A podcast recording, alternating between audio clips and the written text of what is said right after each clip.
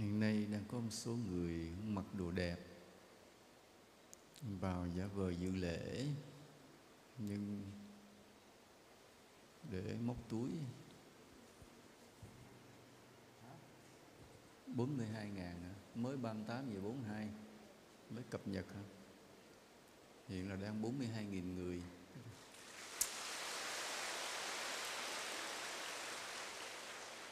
Thì à, cảm ơn quý Phật tử đã về đây dự lễ Vu Lan nha.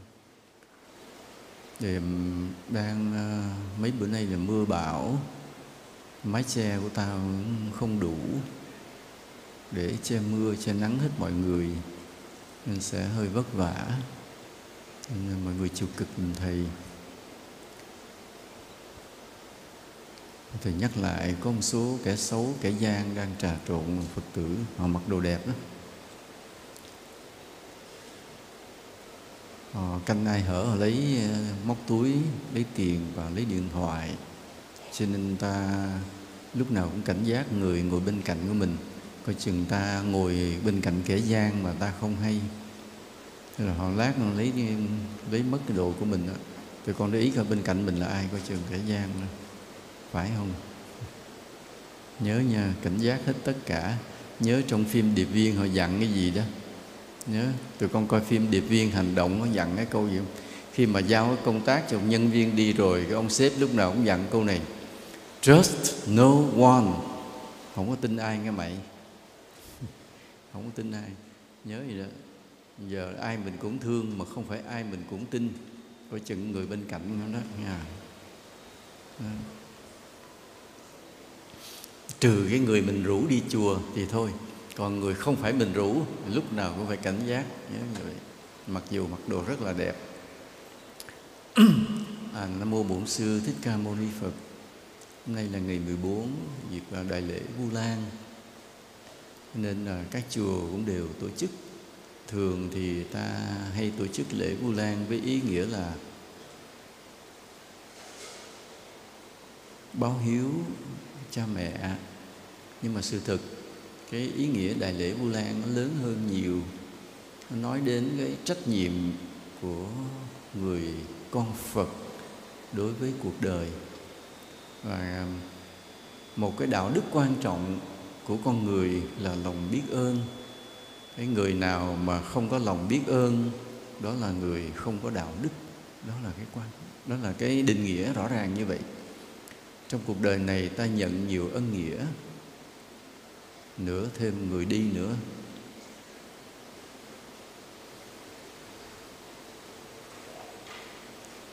Mà nếu ta quên ơn thì ta không phải là người đạo đức. Thì ta cũng để ý người khác như vậy.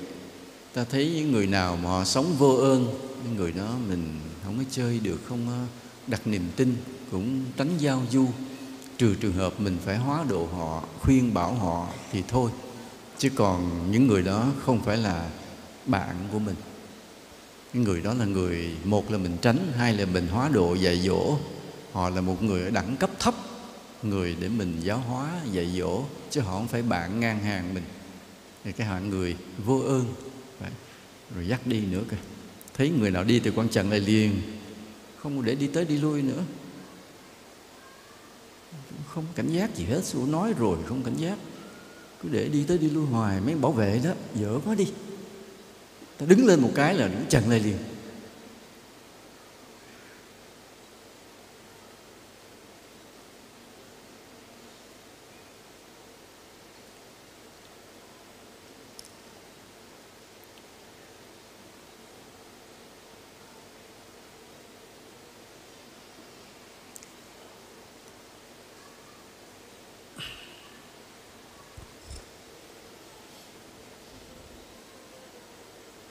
Có một câu chuyện có một lần nó thầy đọc cái, cái mẫu tinh.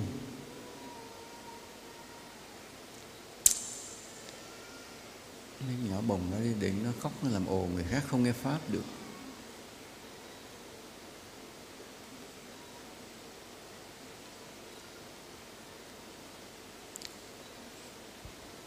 Thì đọc mấy mẫu tin thế này. Có hai vợ chồng già cái chuyện ở bên mỹ á đâm đơn kiện đứa con trai vì nó không chịu làm gì cả. Là lúc trước thì nó đi học, nó xa nhà, rồi nó đi làm đâu cũng xa nhà. Sau đó cái nó thất nghiệp hay gì đó biết rồi về nhà nó ở với bố mẹ. Thì hai vợ chồng già, có đứa con về ở cũng vui. Nhưng ở lâu quá rồi không, nó không thấy nó làm gì cả.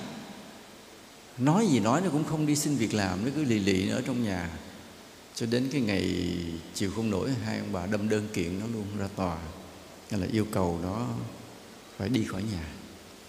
Đọc cái mẫu chuyện đó thầy hơi ngạc nhiên. Thầy nói, thường thì ta hiểu là cha mẹ thương con không bờ, không bến. Lòng yêu thương là vô điều kiện. Mà tại sao có cái trường hợp là con mình nó về ở với mình nó thất nghiệp rồi cuối cùng đâm đơn kiện nó là sao?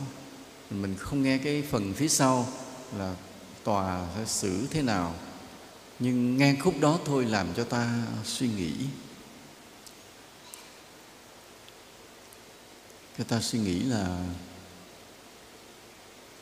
cái nhân quả của việc này là gì? Vì té ra thế này, té ra trên đời này, cái tình thương yêu gì nó cũng có điều kiện, chứ không phải là không đẻ đứa con ra là cũng vì duyên nợ. Đến lúc nào đó cái nó lớn lên, nó đi học, nó đi làm, cái duyên nợ bắt đầu mỏng. Mà trong thời gian mà nó đi học, đi làm á, nó cũng không gửi tiền về nuôi bố mẹ gì nhiều nó cũng tự trang trải hết. Bố mẹ thì có phần lương của mình hoặc là lương hưu của mình, sống bằng cái đó. Và bên mỹ nó sòng phẳng với nhau lắm cả vợ với chồng cũng không chia sẻ nhau nhiều về tài chính đâu. Lạ vậy. Nói hai người bạn mà mời nhau đi ăn thì mạnh ai trả tiền phần người đó, gì đó. Thì khi đứa con nó thất nghiệp nó về nó ở, thì nó nó ăn cơm với bố mẹ, nó ăn vào cái tiền lương hưu của bố mẹ. Mà nó không làm gì. Cho đến cái ngày cái ân nghĩa duyên nợ của nó với bố mẹ ở nhiều kiếp trước. Nó cạn cạn rồi là bắt đầu trong tâm của bố mẹ xuất hiện một sự khó chịu nhẹ nhẹ. Sao thằng này nó cứ ở nhà hoài, nó không đi làm gì cả, nó ở nhà nó ăn ăn ăn bám hoài. Nhưng mà không nói ra. Nhưng mà nó nó cũng không chịu đi làm, vẫn tiếp tục ở nhà. Nó vẫn mỗi ngày nó vẫn ăn cơm à, ăn với bố mẹ vậy đó ờ, không đi làm gì cũng không đóng góp tài chánh gì. Thì cái khó chịu nó tăng dần tăng dần đến khi bắt đầu cừ nữ. Bắt đầu bố mẹ cừ nữ sao không đi làm hết trơn ở nhà hoài? Nó nói giờ khó kiếm việc làm quá về cái chỗ này là càng khó kiếm hơn ở những thành phố lớn. Thành phố lớn mà con xin không được về đây con chưa tìm được chỗ nào vừa ý. Mà thằng này nó cũng vậy nó đòi phải tìm cái việc nó vừa ý còn cái việc nào nó không vừa ý nó không chịu apply nó không chịu đăng ký xin việc nó cứ dạo dạo dạo trên những cái cái tin đó, mà thấy toàn việc nó không vừa ý. À nó không thèm đăng ký nó chảnh ở nhà ăn cơm. Thì bắt đầu bố mẹ khó chịu đến lúc khó chịu cự nữ nó là nó phải làm sao nó có cái đóng góp tài chính. Dạ. nó cứ ở đi hoài. Thì nó cũng lì lì nó không chịu trả lời và không làm gì thì cái khó chịu nó tăng cho tới tột đỉnh rồi thì bố mẹ đâm đơn kiện nó luôn. Câu chuyện là như vậy. Nhưng ở đây ta nhìn mọi điều theo cái nhìn của nhân quả. Là khi mà cái duyên nợ hết, ân nghĩa hết, mà bắt đầu nó nó nó thành một cái là một cái gánh nặng, thành một sự khó chịu, thành một cái gây bức xúc, thì nó thành cái oán chứ không còn là cái ân nữa tức là hai vợ chồng mà đâm đơn kiện đứa con là nó thành cái oán rồi, nó không phải là cái ơn nữa. Hồi xưa mình nói là có ân nghĩa nên thành vợ chồng, thành cha mẹ, con cái với nhau trong cái luân hồi này. Nhưng mà này nó không làm gì tổn hại, mà chỉ có một cái điều duy nhất là không làm gì. Ở đó ăn giết thôi, mà từ cái ân cho cạn hết cái ân, rồi bắt đầu sang cái oán luôn. Chỉ vì không làm gì lạ vậy. Trong cuộc sống này cũng vậy ta có cha trời, mẹ đất, kiểu như vậy. Ta có bầu thiên nhiên, ta có vần không khí để ta thở. Nước sông, nước biển để ta tắm. À, đường để ta đi, cây lá xanh để cho ta ngắm. Tức là tất cả những tài sản ta thấy giống như miễn phí ờ, cây cối mọc đầy rừng thì ta cứ việc mà ngắm thôi. Dòng sông, núi xanh đẹp, mưa trôi, mây bay đồ, tất cả miễn phí cả. Nhất là không khí. Không khí là tuyệt đối miễn phí. Nhưng không có miễn phí đâu. Không gì miễn phí. Giống như đứa con về ăn cơm ở với bố mẹ miễn phí trong thời gian vậy đó. Về thì bố mẹ thương mà, đẻ mình ra mà, thì chắc là thương mình vô điều kiện cho mình ăn mãi mãi. Tới khi ông bà chết hết thì mình lấy luôn cái nhà, ông bà luôn, mình thừa kế luôn. Cái suy nghĩ, tình thương bố mẹ miễn phí, cơm của bố mẹ là miễn phí rồi cái ngôi nhà của bố mẹ là mình lấy luôn thừa kế luôn. Nghĩ đơn giản như vậy. Và nếu mà nó muốn có thừa kế sớm quá thì đánh thuốc độc hai ông bà chết luôn nó lấy luôn. À, nhưng cho đến ngày ông bà kiện nó ra tòa luôn thì ta mới hiểu một điều. Trên đời này không có cái gì miễn phí cả. Cái không khí ta đang thở ta tưởng là miễn phí không khí bao quanh hết trái đất này ta tưởng là miễn phí. Hít thở tự do nãy giờ mình tập khí công đó. Hít vào bằng mũi nhanh nhanh thổi ra bằng miệng chậm chậm. À, miễn phí mà. Nhưng thử sự thực không hề miễn phí. Ta đã trả phí mà ta không hay. Ta đã trả cái phí để thở không khí này từ nhiều kiếp trước. Và đến kiếp này ta vẫn đang trả cái phí để thở không khí này mà nếu ta không còn gì để, ta đã không trả trước, không trả sau, không trả, thì xin thưa, ta tắt thở chết liền, không còn không khí vô trong người mình nữa, chết liền. Thử ta quỵt nợ trời đất đi, thử ta quỵt nợ trời đất. Ta không làm gì hết, chỉ ở đó ngồi ăn với thở thôi. Chỉ ở đó ngồi ăn với thở thôi. Thì một vài tháng sau, hay thêm một hai năm nữa thôi, hết phước, tắt thở chết liền. Vì sao? Vì không khí này không hề miễn phí. Không hề miễn phí. Có những người có những cái chết kỳ lạ thì không hiểu sao. Có nhiều thấy thấy cái người nghèo nghèo, nhịn mặt thấy phước cũng đã cạn. Vì không có việc làm gì rõ ràng, cũng không có may mắn. Tuổi đời cũng không phải là già qua năm sau nghe bình sơ không chết. Vì sao vậy? Vì cái không khí mà ông thở, ông đã, cái tiền mà ông, cái cái công lao ông trong cái cuộc đời này, đóng góp vào trong cuộc đời này nó cạn nó không không hay. Đến khi nó hết rồi thì phải tắt thở liền, không được thở không khí nữa. Đơn giản dễ sợ như vậy. Có những cái chết rất kỳ lạ. Chỉ bởi vì trời đất không cho anh thở nữa, vì anh không được thở nữa. Vì sao không thở? Vì anh đóng tiền tiền đóng đã cạn rồi. Ta cứ tưởng không khí này miễn phí, không có đâu. Không có cái gì trong trời đất này miễn phí cả. Từ cái câu chuyện mà bố mẹ đâm đơn kiện đứa con, ta hiểu một điều, trong trời đất này không có gì miễn phí cả, kể cả không khí. Rừng núi xanh tươi mây trời bát ngát, cây cỏ ngợp bóng cánh đồng, không có cái gì miễn phí cho ta cả. Cái gì chúng ta đang hưởng chỉ bởi vì ta đã đóng phí vào trong đó thôi. Ta đóng phí bằng cách gì? Bằng việc làm. Ta đã từng cống hiến phụng sự, đóng góp gì, xây dựng gì đó cho cuộc đời này. Thì chính những điều đó chính là những cái phí mà ta đóng cho trời đất để trời đất còn cho ta được thở không khí này. Không phải là tự nhiên. Ví dụ một cái người trồng cây, cả một đời đi trồng cây, cái người đó coi về với cái phước kéo dài, cái tuổi thọ kéo dài đó. Bởi vì họ trả phí cho trời đất để được thở cái không khí này. Rồi cái người vậy, thì thấy cái đường hư, mình vá cái lỗ đường lại để cho những người khác họ đi nó an toàn, giao thông được thuận tiện coi vậy người đó đã ăn trả cái phí của trời đất để còn được thở cái không khí này. Rồi thấy rác ngoài đường mình nhặt. Thấy người nghèo khổ mình giúp đỡ. Ừ, thấy những người mà chưa biết đạo đức mình mình hướng dẫn dẫn dắt cho người ta biết đạo đức. Thấy cái người chưa biết Phật pháp mình khuyên bảo cho người ta biết cái phật pháp. Thì tất cả những điều mà chúng ta làm cái đó đều là ta đang trả phí cho trời đất để trời đất còn cho ta thở không khí này. Nên cái cái cái chữ làm rất là quan trọng. Ta có ba cái cái trạng thái đối với việc làm. Một là không làm gì. Giống như là trường hợp mà đứa con trong gia đình nó không chịu làm gì tới ngày bị đâm đơn kiện luôn. Hai, chúng ta làm nhưng làm điều bậy đi móc túi, giả vờ đi vào dự lễ vu lan, canh ai hở lấy điện thoại, lấy tiền người ta.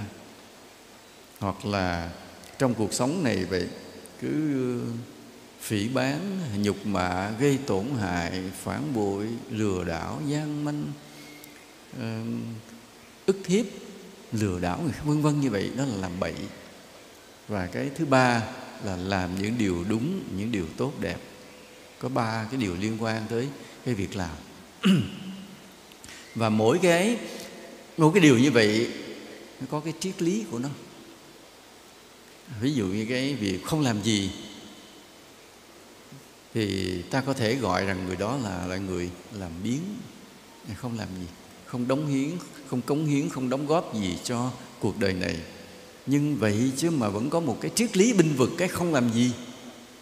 À cho rằng cái người không làm gì là người tự tại cao siêu, người không bận tâm gì với việc gì của trần thế và vô trách nhiệm với cuộc đời. Vậy mà vẫn bị hiểu là những người tự tại cao siêu. Ví dụ như vậy, có một đoạn kinh trong tứ thập nhị chương. Cái đoạn kinh này, nếu mà ta không hiểu cho tới nơi, ta sẽ bị hiểu lầm và rơi vào trạng thái không làm gì đó là nói thế này. Người ta cúng dường cho ai thì có phước. Nói rằng à, cúng dường cho người giữ năm giới là có phước. Nhưng cúng dường cho người giữ năm giới không bằng cúng dường cho người tu thập thiện. À cúng dường cho người tu thập thiện không bằng cúng dường cho một bậc tu đà hoàng bậc thánh cúng dường cho bậc tu đà hoàng không có phước bằng cúng dường cho một bậc tư đà hàm. Cúng dường bậc tư đà hàm không có phước bằng cúng dường cho một bậc thánh a na hàm cúng dường bậc a la hàm không có phước bằng cúng dường cho ông vị a la hán cúng dường cho ông vị a la hán không có phước bằng cúng dường vị phật.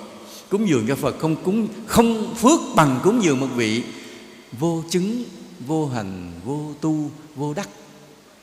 Không làm gì hết. Tức là cái người không chứng, không hành, không tu, không đắc. Người đó mình cúng cái người đó là phước lớn nhất. Đọc cái đoạn đó rồi thì ta hiểu gì? Ta hiểu rằng cái người mà cao siêu nhất chính là người không làm gì không làm gì. Và rất nhiều rất nhiều tu sĩ phật giáo hiểu nhầm chỗ này, nên không làm gì, không muốn làm gì, không thích làm gì và rơi vào một trạng thái. Hai người đó sao cứ nhúc nhích tới lui hoài vậy? À. cái trạng thái nó cứ nhúc nhích hoài đó. Khi mà hiểu nhầm cái câu kinh đó rồi, ta hướng đến một cuộc sống không làm gì. Và không làm gì tức là vô trách nhiệm với cuộc đời.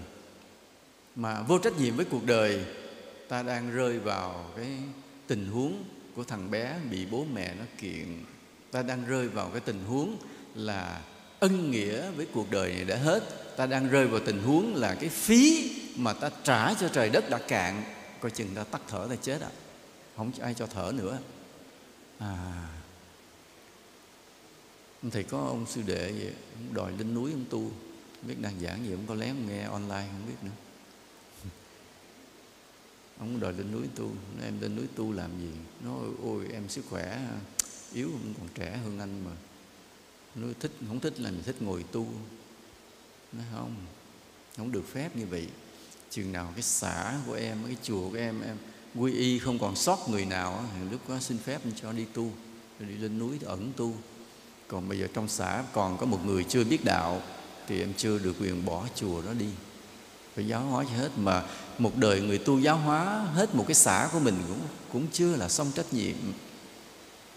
Nhưng mà mình đặt giá vờ, mình đặt cái cái hạn mức cho ông để ông phấn đấu, để ở chùa đó mình ráng độ chúng sinh, tu cái đó ráng độ chúng sinh. Có thiếu gì chạy lên chùa Phật Quang hỗ trợ, chứ không có được ở không không có được có cái tư tưởng là không làm gì, không đổ ai, không giáo hóa người nào. Cái điều đó là một điều sai. Ở đây là rơi vào cái tình huống thứ nhất là không làm gì. Vô tình ta lọt vào chữ làm biến mà không hay, mà cứ tưởng mình cao siêu. Rất nhiều tăng ni bị điều này. Và làm cho đạo Phật suy tàn luôn. Mỗi một người đệ tử Phật mà kém phước thì kéo xuống theo nguyên cả một hệ thống đạo Phật bị suy yếu luôn. Chừng nào mà toàn thể những đệ tử của Phật đều có phước, thì Phật pháp mới hưng thịnh được. Nguyên tắc là như vậy. Mà nói đệ tử Phật thì có hai hạng à, xuất gia và tại gia. Mà cái người xuất gia không làm gì phước tuột xuống, thì người tại gia làm sao mà phước lớn được? Cũng nhìn cái gương đó mà bắt trước không làm gì có một số quốc gia bị, một số quốc gia mà họ tự cho rằng Phật giáo là quốc đạo của họ. Nhưng mà rồi cái tình trạng quốc gia đó là sao? Vỡ nợ luôn. Kinh tế suy sụp luôn. Mà nhìn vào cái gì? Nhìn vào đời sống chưa tăng, không làm gì. Không làm gì. Và chưa tăng dạy phật tử, không làm gì. Họ sống thụ động, không tạo ra những điều lợi ích cho cái thế giới này từ từ cả quốc gia nó hết phước. Cái phí đóng cho trời đất nó cạn. Rồi coi chừng coi chừng tắt thở à. mà cái dấu hiệu đầu tiên là gì? Là vỡ nợ. Đây là điều rất là đáng sợ chứ không có đùa. Nên ta sống trên cuộc đời này mà nếu ta rơi vào tình trạng thứ nhất là không làm gì, coi chừng tắt thở chết sớm đó. trời đất không cho ta sống, ta thở nữa. Tại vì không khí này, coi vậy, không phải miễn phí, có phí cả còn cái thứ hai là cái làm, mà làm điều bậy. Làm điều bậy nghĩa là gây đau khổ cho chúng sinh. Gây đau khổ cho chúng sinh từ hoặc là tinh thần, hoặc là tình cảm, hoặc là thể chất, hoặc là hoàn cảnh, vân vân nhiều thứ. Ta làm tổn hại cơ thể, ai đánh người ta? Người ta lừa đảo lấy tiền lấy bạc, hoặc là làm thất vọng về tình cảm hoặc là làm cho người đó hiểu vấn đề sai hư hỏng về cái kiến thức giáo dục. Nhiều thứ làm nó mất nhà mất cửa làm người ta mất tài sản vân vân. Những cái đó gọi là gây tổn hại cho cho chúng sinh làm cho chúng sinh đau khổ. Đó gọi là làm bậy. À, người làm bậy thì bao nhiêu những cái phước mà mình tích lũy được trong nhiều kiếp trước nó hết rất là nhanh ví dụ cái người không làm gì thì phước họ cạn dần dần cạn dần dần cho tới khi hết phước. Hết phước rồi từ từ mới âm phước. Âm phước rồi bắt đầu thành cái oán với trời đất. Rồi thôi mình mình biến mất giữa cuộc đời không ai cần mình nữa. Vì cái sự hiện diện của mình vô nghĩa với mọi người. Không ai cần mình trên cuộc đời này nữa. Vì mình không có giá trị gì mình không có làm gì. Còn cái người mà làm bậy á, thì người ta sợ hãi sự xuất hiện của mình. Vì sự xuất hiện của mình là một điều nguy hiểm của mọi người xung quanh. À ta so sánh này một chút. Cái người không làm gì đó, từ từ từ họ mất hết giá trị với cuộc đời. Và cái sự hiện diện của mình không quan trọng với người khác. Không ai quan tâm tới mình. Tại vì mình không có giá trị gì. Không có giá trị gì với ai. Còn cái người làm bậy á thì người ta sợ hãi sự xuất hiện của mình, sự hiện diện của mình. Vì sao? Vì sự hiện diện của mình là sự nguy hiểm của người khác. Hai, cái là cái tâm lý của mọi người đối với mình. Khi mình không làm gì hoặc khi mình làm bậy, còn trong luật nhân quả thì nó tính sổ hết. Cái người mà không làm gì, phước hết, rồi tan vỡ cuộc đời, chìm mất, rồi rồi giống như bị bị mờ nhạt, rồi mất luôn còn cái người mà làm ác á, gây đau khổ cho chúng sinh đó chắc chắn ta sẽ nhận lại rất nhiều cái ác báo. Ta phải bị đau khổ bị tổn hại à, bị đầy đọa bị bức hiếp đủ thứ nói chung là thê thảm cuộc đời. Cái nhân quả đó thì sâu xa. Và cái đặc biệt là cái người mà làm điều bậy á, ta chịu quả báo mà không phải nhiều khi không phải là chịu quả báo ở thân người, mà nhiều khi chịu quả báo ở cái thân thú vật á, đọa làm thú vật. Thì khi mình thấy vậy, hai con vật nó giết nhau. Một con linh dương trên cánh đồng, bỗng nhiên một con sư tử bay ra vồ, nó vật nó cắn cổ nó nó giãy dụa giãy dụa rồi thoát không nổi, bị con kia cắn mất, ăn thịt mất tiêu.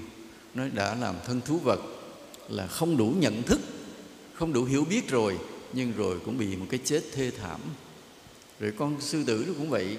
Lúc nó đang còn trẻ khỏe, nó đi săn mồi với đồng bọn hùng hổ gì đó, giống như là vua của của rừng núi.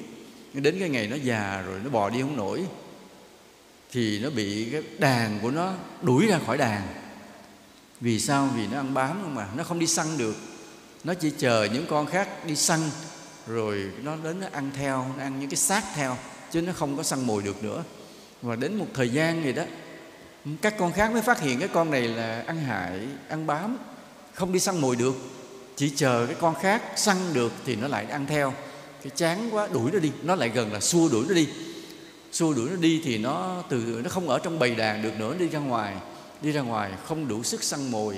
Và trong một ngày đẹp trời, một bầy linh cẩu tới, xé tan xác nó, ăn nó luôn. Trả quả báo lại cũng thê thảm như là lúc mà nó đi nó xé xác những con vật khác để nó ăn vậy. Là cái cái chúng sinh cứ vay trả trả vay những cái ác nghiệp của mình. Và cái thế giới, cái trầm luân nó đau khổ không bao giờ dừng lại. Chỉ có cái trạng thái thứ ba là ta siêng năng làm những điều thiện lành, đem hạnh phúc, đem lợi ích cho người khác thì tất cả thay đổi liền. Tất cả thay đổi. Thứ nhất, trời đất cho ta được tiếp tục hít thở không khí. Coi như ta đã đóng phí để được hít thở không khí này được dài lâu hơn, không có chết bậy vì ta làm những điều thiện lành. Thứ hai, khi ta làm những điều thiện lành là giúp đời, giúp người, thì cái giá trị ta tăng dần lên trong cái, trong trong tâm hồn của những người khác, trong tâm lý những người khác. Cái sự có mặt của ta là niềm vui của người khác. À ta so sánh vậy ba cái sự hiện diện. Cái người mà không làm gì thì họ có mặt ngồi đó đó, nhưng mà không ai quan tâm. Họ không có giá trị gì với ai cả, không ai quan tâm. Dù có muốn quan tâm cũng không quan tâm, vì họ không có giá trị gì hết cái thứ hai làm ác. Thì cái sự hiện diện của người khác là sự kinh sợ của mọi người công an gặp được bắt liền. Vì họ làm điều ác, họ làm tổn hại, gây nguy hiểm cho mọi người, cho cộng đồng. Chỉ có cái người thứ ba là những người thường làm những điều thiện lành, giúp đời, giúp người, đem lợi ích, đem hạnh phúc cho mọi người. Thì cái sự hiện diện của họ lại là niềm vui với người khác. Nhiều khi chưa làm gì chỉ mới thấy người đó thấp thoáng ở xa thôi. Mà đằng này mình đã vui rồi. Mình nói, ơi ơi, mình kêu rồi, anh ơi, lại đây chơi. Rồi mình chạy lại, mình đón, mình mừng. Vì sao? Vì cái sự hiện diện của người đó là niềm vui tràn ngập cho những người chung quanh. Nên chúng ta cũng vậy, mình để ý coi. Ví dụ mình cứ giả bộ mình mình đang ngồi, đang, mọi người đang nghe pháp mình mình đứng lên, mình sàng qua, mình sàng lại. Thì mình mình đánh giá được mình là ai liền. Mình sàng qua, sàng lại, người ta cứ lấy tay mình gạt gạt mình ra, người ta không muốn thấy mặt mình nữa mình thuộc lại người thứ nhất, người mình không có giá trị. Còn mình đứng lên mình sàng qua sàng lại, người ta đâm đầu, người ta chạy, người ta bỏ chạy hết. Mình thuộc lại người thứ hai. Nữa là sự hiện diện của mình, là sự nguy hiểm, ai cũng hết hồn. Còn mình đứng lên mình sàng qua sàng lại, người ta chạy lại, tay bắt mặt mừng, ôm mình, rủ lại ngồi gần bên cạnh. Mình là người thứ ba, đó là mình là người thường làm điều thiện lành. Nên sự xuất hiện của mình là niềm vui của mọi người. Đâu đứng lên sàng qua sàng lại thử coi thì kêu bảo vệ bắt liền giờ. Đang giảng pháp mà sàng qua sàng lại. Nhưng mà mình, mình giả vờ như vậy giả vờ như vậy để mình biết cái giá trị của mình đang đang ở vị trí nào. Nó thấy một nhóm người bạn bè nó đang ngồi chơi nói chuyện nhau mình đi ngang qua đi ngang lại. Mà nó không thấy mình. Nó cứ tiếp tục nói chuyện nhau à. Ủa mình cũng nó mình cũng là bạn của tụi nó mà. Nhưng mà tại sao mình đi sàn qua sàn lại mấy lần rồi mà nó, nó không kêu mình lại cả? Coi chừng mình là hạng thứ nhất không có giá trị gì. Nào giờ đối với cái nhóm bạn này mình chả đóng góp chả cống hiến gì được cả. Không đem niềm vui lợi ích gì cho ai. Và không làm gì tốt đẹp. Cho nên sự xuất hiện của mình vô nghĩa với cái nhóm bạn này mình bị rơi vào hạng thứ nhất. Còn thấy cái nhóm bạn nó ngồi chơi mình bước lại một cái nó đâm đầu nó chạy tán loạn hết trơn thì mình thuộc lại nhóm mình là người thứ hai hạng thứ hai. Mình tới đâu người ta kinh sợ tới đó. Giờ hết hồn người ta chạy báo công an liền gọi một một ba liền. Đó, vì còn mình mà xuất hiện một cái nó bỏ ghế, nó chạy lên, nó ôm mình, nó kéo lại. Thò tay vào túi mình coi còn đồng nào nó xin luôn. Đó là mình là người thứ ba. Lúc nào cũng đem cái điều thiện lành, ích lợi cho cho mọi người là như vậy.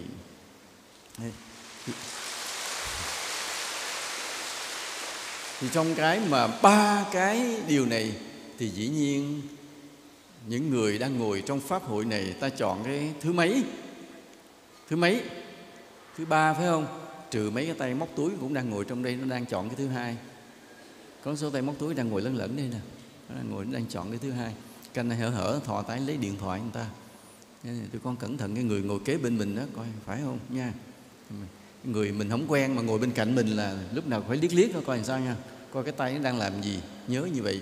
Còn người mình quen biết thì thôi, không sao. Nên ngồi bên cạnh mình là một người lạ.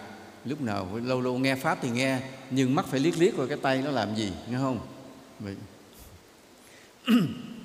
hầu hết những người trong pháp hội này ta chọn cái thứ thứ ba, đúng không ạ? À? làm điều thiện lành. Nhưng I am sorry, không phải hết như vậy đâu. Rất nhiều người trong chúng ta là những người một phần làm biến chứ không phải ta hoàn toàn là hạng người thứ ba. Không phải ta là hạng người mà toàn tâm toàn ý cả cuộc đời này thích làm những điều thiện lành, đem niềm vui, đem lợi ích, đem hạnh phúc cho cho chúng sinh, không phải đâu. Ta tính lại coi, thời gian trong một ngày ta làm gì? Tính lại dùm thầy. Trong một ngày ta làm gì? Ngủ một giấc đã đời không vậy. Vệ sinh, tắm rửa gì đó. Không biết có chiều tập thể dục hay không nữa, hay làm biến rồi thôi, nay bỏ nghỉ một bữa. Ừ, hoặc là đi học. Hoặc ai có công an việc làm thì ráng lết đi làm rồi rảnh rảnh thì đi chơi, đi uống cà phê, đi bar có tiền chút xíu đi du lịch. Tính ra tính ra thật sự, cái khoảng thời gian ta dành để làm những điều thiện lành cho cuộc đời này không nhiều không nhiều. Tính kỹ mà cái khoảng thời gian để ta hưởng thụ nhiều hơn. Và đây là điều nguy hiểm. Lúc nào đó cái phí mà ta trả để hít thở không khí trời đất này nó cạn người ta không hay bỗng nhiên ngã lăn đùng ra chết, không biết tại sao. Nói trời, hôm qua mới thấy ông đi sông rỗng bên kia, bên đây nghe tin là bên kia khóc ré lên là cái nhà ta, dịch vụ tang lễ đã tới rồi, là chở quan tài tới rồi. Chuyện gì xảy ra vậy? Hôm qua mới nhìn ông thấy ông còn khỏe đi ra đi vô mà. Đâu có ngờ ngày hôm qua là cái ngày mà trời đất đã tính cái phí mà ông đóng để ông được thở không khí đã tới hạn cuối cùng chấm dứt. Vì sao vậy? Vì thấy ông khỏe song sống vậy chứ. Tính ra cái việc mà ông làm những điều ích lợi cho cuộc đời này không có nhiều, ít quá. So với cái không khí ông thở.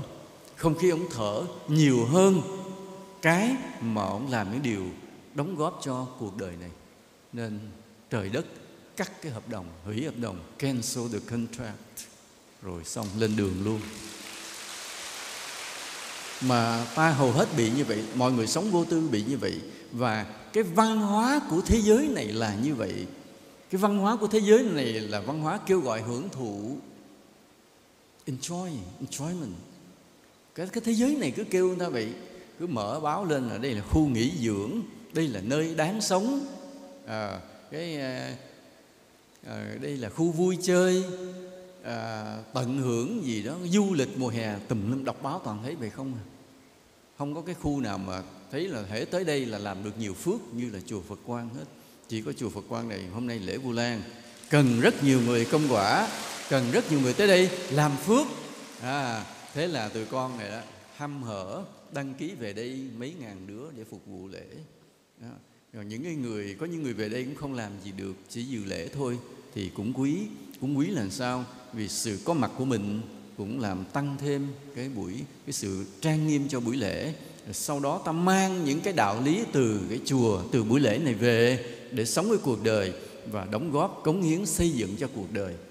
Nhưng mà ở chùa Phật Quang này không có cái quan niệm là nghỉ dưỡng nè, đáng sống nè, thụ hưởng nè, vui chơi nè, không có mấy cái đó. Ở đây không có, ở đây chỉ có tới là làm và làm. Đây cực khổ, vất vả à, chịu khó phải siêng năng phụng sự cống hiến. Tới đây là như vậy đó. Đây là thê thảm. Nên nghe nói tới thiền tôn phật quan là phải nói hai chữ gì? Cực khổ thê thảm. Đúng không ạ? Dịch ra như vậy đó. Nói ai mà hỏi em là biết chùa Phật Quan không? Ôi tôi quá biết. Đó là một nơi khổ cực thê thảm trên cuộc đời này.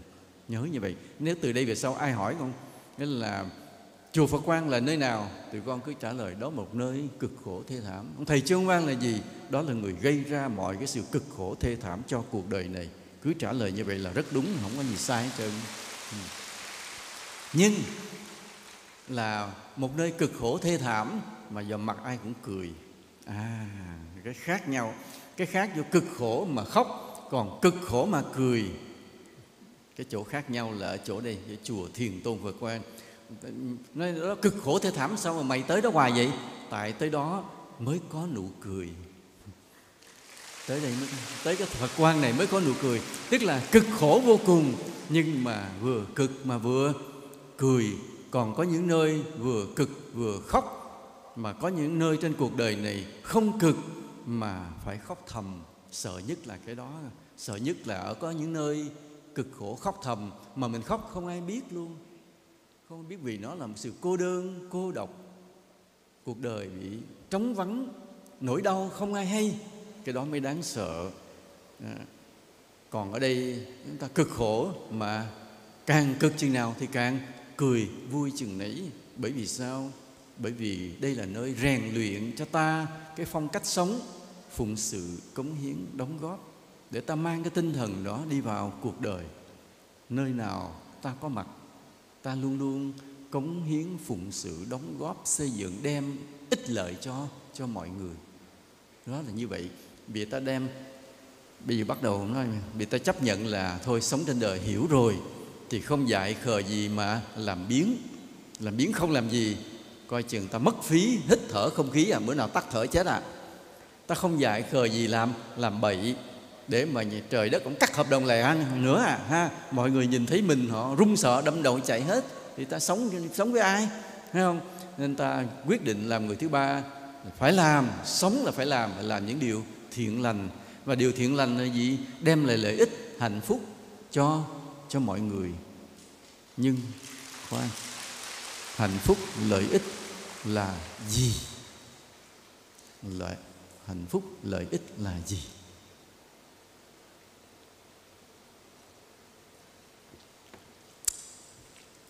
Ừ. thầy có nói chuyện với mấy người nước ngoài. Họ hay hỏi. Tại họ không biết thầy là thầy tu. Hỏi công việc ông là gì? Thầy không có nói thầy là thầy tu thầy nói là I I earn living by writing books. Tôi kiếm sống bằng cách viết sách.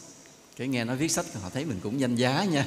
À, vậy là ông là author là tác giả ha. Vâng vâng. Thì ông viết sách gì? À, tôi viết sách về triết. À, write book about philosophy viết sách về triết à, họ cũng nói ồ họ cũng khen amazing rồi cái đại khái vậy. Đừng là cái họ hỏi riết họ hỏi riết lát. Cái tới bắt đầu cái cái cái cái cái cốt lõi của triết là gì? Cái lúc đó là thầy mới kể chuyện thầy nói thôi để tôi kể cho ông nghe câu chuyện cuộc đời tôi và tại sao tôi lại chọn dạy triết và viết sách về triết. Ừ, cho nó thế này. Năm đó khoảng 17 tuổi à, tôi ngồi nhà một mình ở trong một cái rẫy. À, lúc đó là bố tôi đi đâu lại nhà bạn của ông á thì tôi ở nhà mình tôi đọc cuốn sách. Thì tôi chợt có một câu hỏi thứ nhất nó xuất hiện. Câu hỏi thứ nhất là mình sống để làm gì? What do we live for? Chúng ta sống làm gì? Thì cái câu trả lời nó xuất hiện liền. Ta sống để đi tìm hạnh phúc. Ừ thì sau đó câu hỏi thứ hai nó hiện lên trên đầu. Vậy mình sẽ đi tìm hạnh phúc cho mình hay đi tìm hạnh phúc cho người khác? Thì câu trả lời nó xuất hiện liền. Ta sẽ sống để đi tìm hạnh phúc cho người khác. Có liền. Câu thứ ba nó khởi lên. Vậy hạnh phúc là gì? Và tôi mất ba năm đi lang thang hết nơi này tới nơi kia. Đi tìm hết những bậc thầy này tới bậc thầy kia để đi tìm cái câu trả lời cho cuộc đời hạnh phúc là gì mất ba năm. Cho tới khi mà được, tìm được câu trả lời hạnh phúc là gì rồi, thì ngang ở đây thầy giấu. Nó thầy đi tu. Thầy giấu. Khi tìm được hạnh phúc là gì, thế là thầy quyết định đi tu. Vì sao vậy? Bởi vì cái nguồn của hạnh phúc chính là đạo đức nguồn hạnh phúc chính là đạo đức vì nếu ta yêu thương mọi người ta giúp đỡ mọi người, ta đem cho mọi, cho tặng mọi người, thì ta cho con người trái đất, người ta vẫn đòi thêm mặt trăng. Vì sao vậy?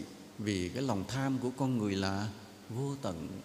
Chỉ khi con người dừng lại biết đủ, thì chỉ một ngụm trà buổi sáng cũng là hạnh phúc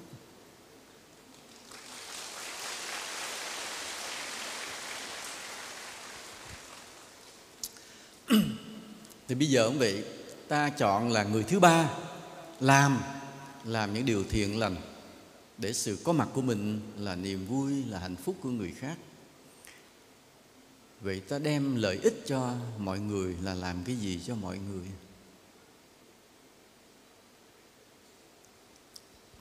Với người đói thì ta cho cho ăn, người khác cho ta uống, ta cho ta cho uống. Người bệnh ta giúp đỡ thuốc thang người thiếu thốn thì ta san sẻ.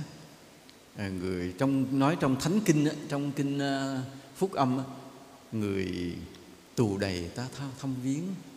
À để thì kể một câu chuyện trong phúc âm chút xíu. Có một câu chuyện um, ngụ ngôn của Chúa Giêsu cái câu chuyện ngụ ngôn này đích thân Chúa Giêsu nói nghe nghe thú vị lắm. Bởi vì trong bên Thiên Chúa thì họ tin có cái ngày gọi là tận thế nơi cái ngày tận thế đó, đó thì bao nhiêu người chết sẽ được gọi lại đứng trước mặt Thiên Chúa. Và lúc đó Chúa Giêsu sẽ là người đại diện Chúa Trời mà phán xét xếp của người thành hai hạng. Một người sẽ được lên thiên đường và sống mãi với Chúa còn một người sẽ xuống địa ngục bị đầy đọa vĩnh viễn. Đại khái như vậy. Và Chúa mới chỉ những cái người mà cho là đi xuống địa ngục á nói vì lúc các ngươi sống, ta đói, ngươi không cho ta ăn. Ta khát không cho, ta, ngươi không cho ta uống. Ta bệnh tật, ngươi không có giúp đỡ thuốc thang. Ta bị tù đầy, ngươi không đến thăm viếng.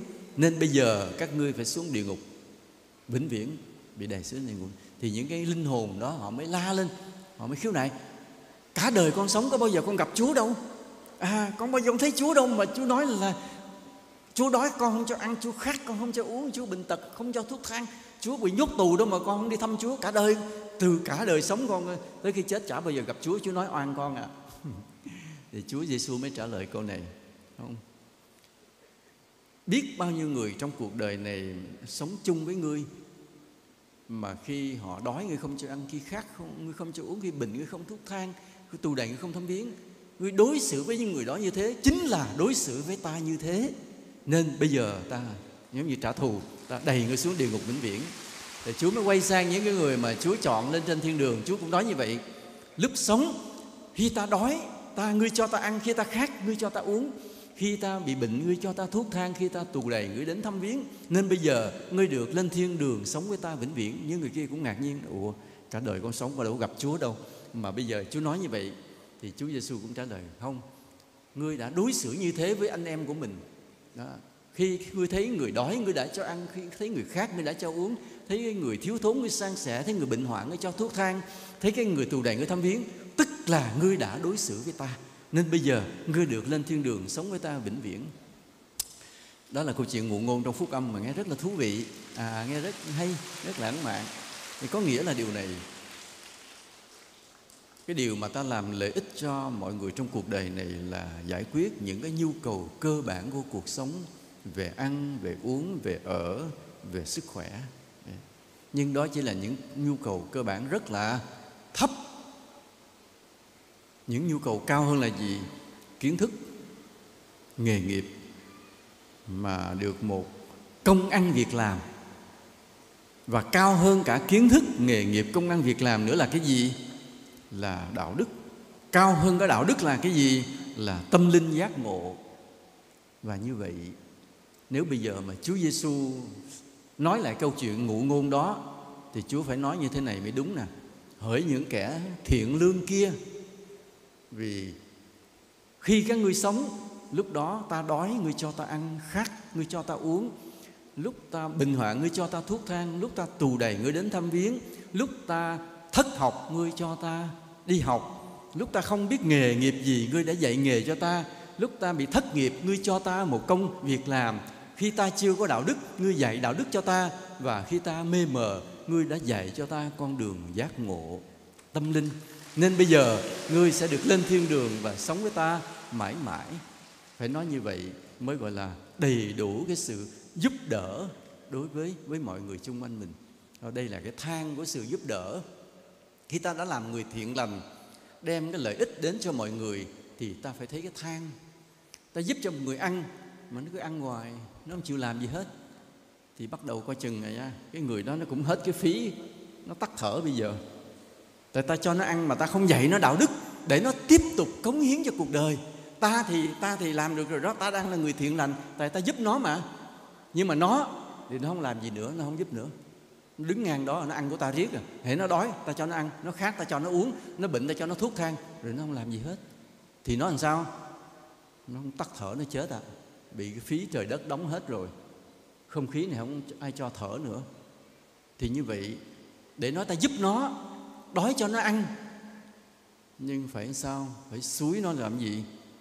Ngươi phải đi giúp đời đi, nha. Phải thương yêu mọi người.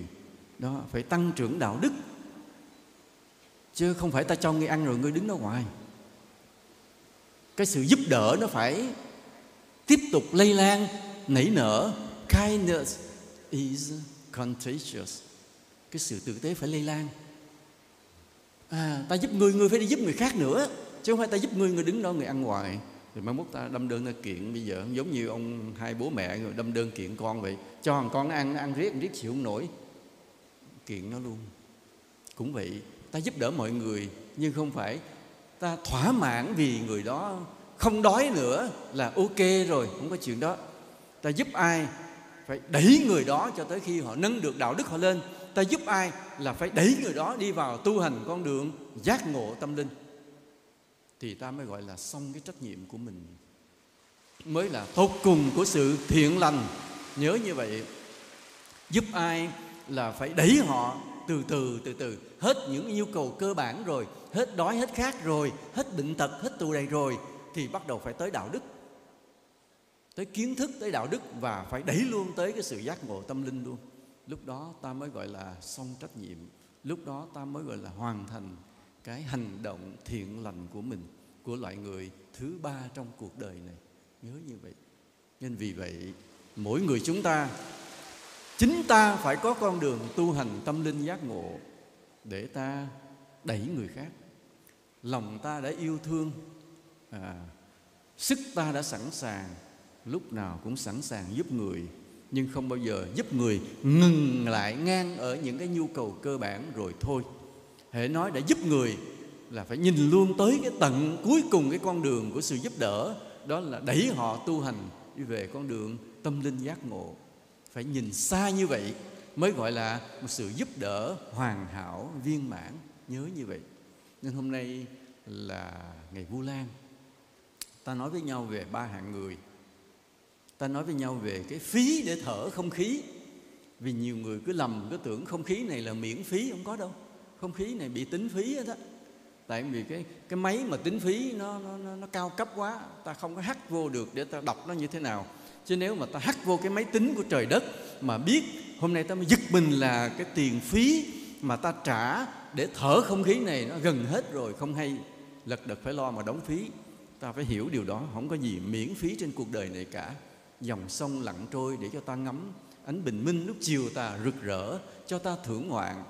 Trăng, thanh, gió mát, không có thứ gì miễn phí hết trơn không có thứ gì miễn phí nên phải có cái đóng góp cống hiến để ta còn đứng trong đất trời này mà thở, mà nghe làn gió ru, nha.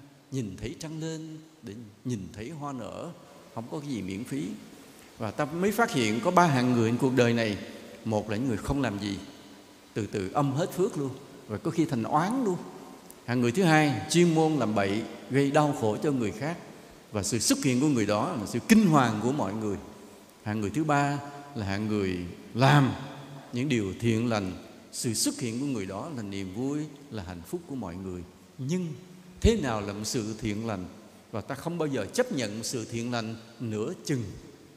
Không có chuyện giúp ai thấy họ cho họ hết đói rồi mình xong bổn phận không có. Họ hết đói ta chưa xong bổn phận.